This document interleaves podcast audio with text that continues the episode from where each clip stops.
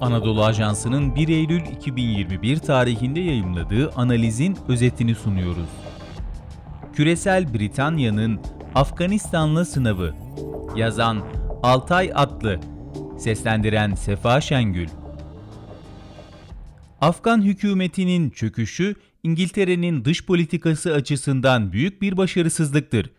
Hep küresel Britanya'dan bahsediyoruz. Peki küresel Britanya Kabil'in sokaklarında nerede? Söylediklerimizde değil, yaptıklarımızla değerlendirileceğiz. Bu sözler İngiltere'nin eski başbakanı, şu anda Muhafazakar Parti milletvekili olan Theresa May'e ait. May, İngiliz hükümetinin Afganistan'da yaşanan gelişmelere verdiği tepkinin yetersizliğini eleştiren isimlerden sadece birisi. Parlamentoda yapılan tartışmalarda hükümetin Taliban'ın ülkede idareyi ele geçirmesine hazırlıksız yakalandığı dile getirilirken Başbakan Boris Johnson ise bunu reddediyor ve sürecin planlı bir şekilde yürüdüğünü ileri sürüyor. Tartışmaları tetikleyen gelişme Dışişleri Bakanı Dominic Raab'ın Taliban'ın Kabil'i ele geçirmesinden önce Afgan mevkidaşının telefon görüşmesi talebine yanıt vermemesi oldu. İngiliz basınında yer alan haberlere göre o sırada tatilde olan Raab, görüşmeyi bakanlıktan başka bir üst düzey yetkiliye yönlendirdi ancak Afgan tarafı bunu kabul etmedi. Hemen sonrasında ise yaşanan hızlı gelişmelerin akabinde Taliban güçleri başkenti kontrolü altına aldı. Raab burada bir ihmal olduğunu kabul etmiyor ve kendi önceliğinin Kabil havalimanındaki güvenliğin sağlanması ve İngiliz vatandaşlarının tahliyesi olduğu için görüşmeyi yapmadığını ifade ediyor. Fakat bu telefon görüşmesinin gerçekleşmemesinin sebebi ne olursa olsun konu tek bir yetkilinin ihmali ya da yaptığı tercihlerle ilgili değil.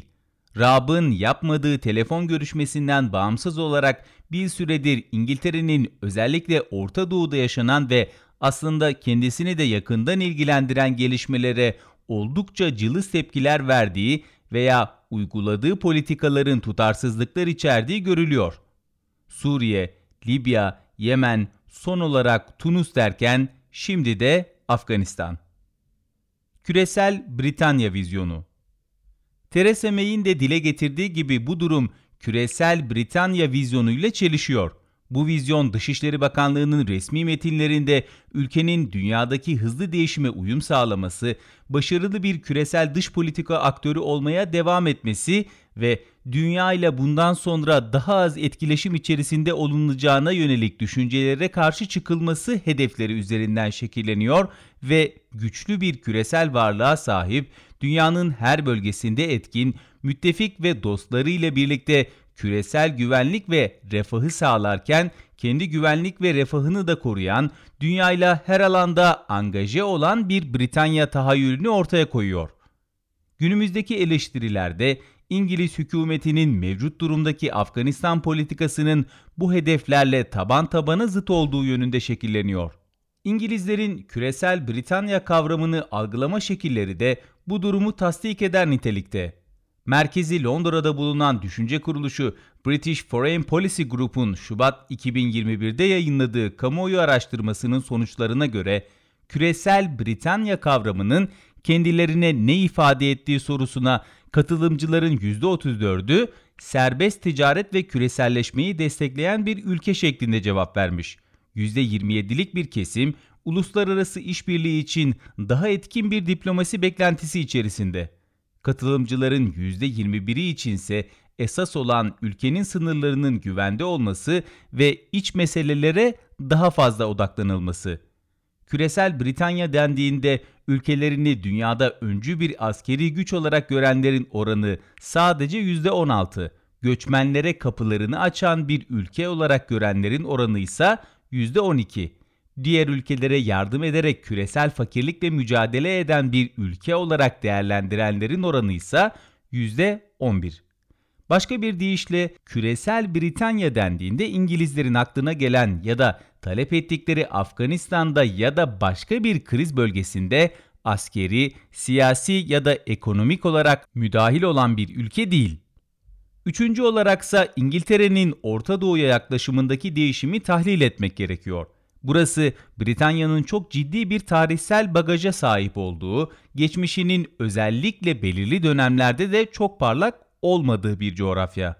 Bugünse Londra'daki politika yapıcılar için Orta Doğu'nun öncelikler listesinde aşağı sıralara indiği görülüyor.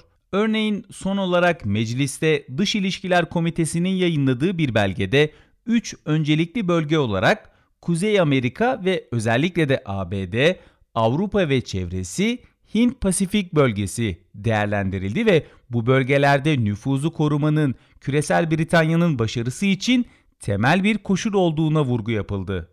Söz konusu belgede Orta Doğu ancak Avrupa ve çevresi kısmında alt bir madde olarak Balkanlar ve Rusya'dan sonra geçiyor ve İngiltere'nin Orta Doğu'daki uzun vadeli hedefi bölgenin istikrara yeniden kavuşması olarak ifade edilirken kısa vadeli hedeflerse bölgeden kaynaklanan güvenlik tehditleriyle mücadele olarak tanımlanıyor.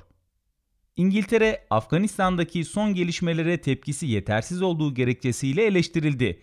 Ancak esas olarak Avrupa Birliği'nden ayrılan ABD ile ilişkilerini gözden geçiren küresel Britanya kavramıyla dünyadaki konumunu 2. Dünya Savaşı'ndan sonra ilk kez bu ölçekte yeniden tasarlayan İngiltere'nin uzun vadede Afganistan'a ve Orta Doğu'ya yaklaşımının nasıl olacağı ve politikalarının nasıl şekilleneceği bölge ve tüm dünya için büyük önem taşıyacak.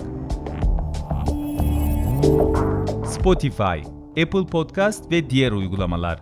Bizi hangi mecradan dinliyorsanız lütfen abone olmayı unutmayın.